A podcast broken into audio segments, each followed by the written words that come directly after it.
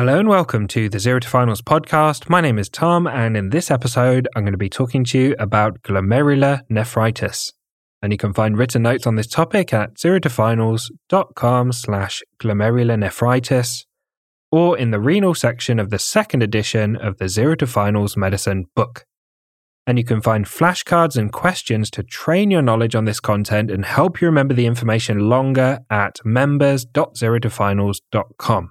So let's get straight into it. Glomerulonephritis refers to inflammation of the glomeruli in the kidneys. The glomerulus is the first part of the nephron. It filters fluid out of the capillaries, out of the blood, and into the renal tubule. Glomerulonephritis describes the pathology that occurs in various diseases rather than being a disease itself.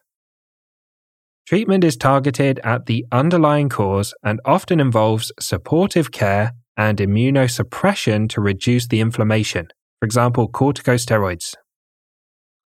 Let's talk about nephritic syndrome. Nephritis is a very generic term for inflammation in the kidneys. It's a descriptive term and not a diagnosis. Nephritic syndrome refers to a group of features that occurs with nephritis. These features are hematuria, which is blood in the urine, and this can be microscopic, meaning not visible to the naked eye, or macroscopic, meaning that it's visible just by looking at it. Oliguria, which is a significantly reduced urine output.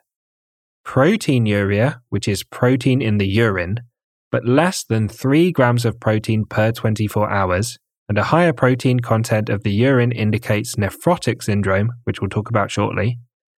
And finally, fluid retention. So let's talk about nephrotic syndrome. Nephrotic syndrome occurs when the basement membrane of the glomerulus becomes highly permeable, resulting in significant proteinuria. Normally, the basement membrane keeps proteins in the blood and stops them leaking out into the urine. With nephrotic syndrome, proteins are able to leak straight out into the urine. Nephrotic syndrome refers to a group of features without specifying the underlying cause. It involves proteinuria of more than 3 grams per 24 hours, a low serum albumin of less than 25 grams per litre in the blood, significant peripheral edema with fluid collecting under the skin, most notably in the legs, and hypercholesterolemia or a high cholesterol. Nephrotic syndrome presents with edema. Patients might notice frothy urine due to the high protein content. All the protein leaking out of the blood and into the urine predisposes patients to thrombosis or blood clots, hypertension or high blood pressure, and high cholesterol. The most common cause of nephrotic syndrome in children is called minimal change disease. This is usually idiopathic, meaning there's no identifiable cause, and treated successfully with steroids. The top causes of nephrotic syndrome in adults are membranous nephropathy, and focal segmental glomerulosclerosis. Other causes of nephrotic syndrome include membranoproliferative glomerulonephritis, Henoch-Schönlein purpura or HSP, diabetes, and infection, for example, HIV. A tom tip for you minimal change disease comes up fairly frequently in exams as the most common cause of nephrotic syndrome in children, in a two to five year old with edema, proteinuria, and a low albumin, the underlying cause of nephrotic syndrome is likely to be minimal change disease. Let's go through the types of glomerulonephritis. IgA nephropathy, which is also called Berger's disease, is the most common cause of primary glomerulonephritis. What causes or triggers IgA nephropathy is unclear. The typical patient is in their 20s presenting with hematuria or blood in the urine. Histology in IgA nephropathy shows IgA deposits and mesangial proliferation. The mesangial cells, which are what proliferate in IgA nephropathy, are found in the center of the glomerulus and they help support the capillaries, as well as performing other functions. Another cause of glomerulonephritis is membranous nephropathy, which involves deposits of immune complexes in the glomerular basement membrane, causing thickening and malfunctioning of the membrane and proteinuria, or protein in the urine. Histology shows IgG and complement deposits on the basement membrane. Membranous nephropathy is a key cause of nephrotic syndrome in adults. The majority, or around 70%, are idiopathic, meaning there's no clear underlying cause. It can occur secondary to malignancy, systemic lupus erythematosus, or medications, for example, nonsteroidal anti inflammatory drugs or NSAIDs. Another cause of glomerulonephritis is membranoproliferative glomerulonephritis, which is also called mesangiocapillary glomerulonephritis. And this typically affects patients under the age of 30 and involves immune complex deposits and mesangial proliferation.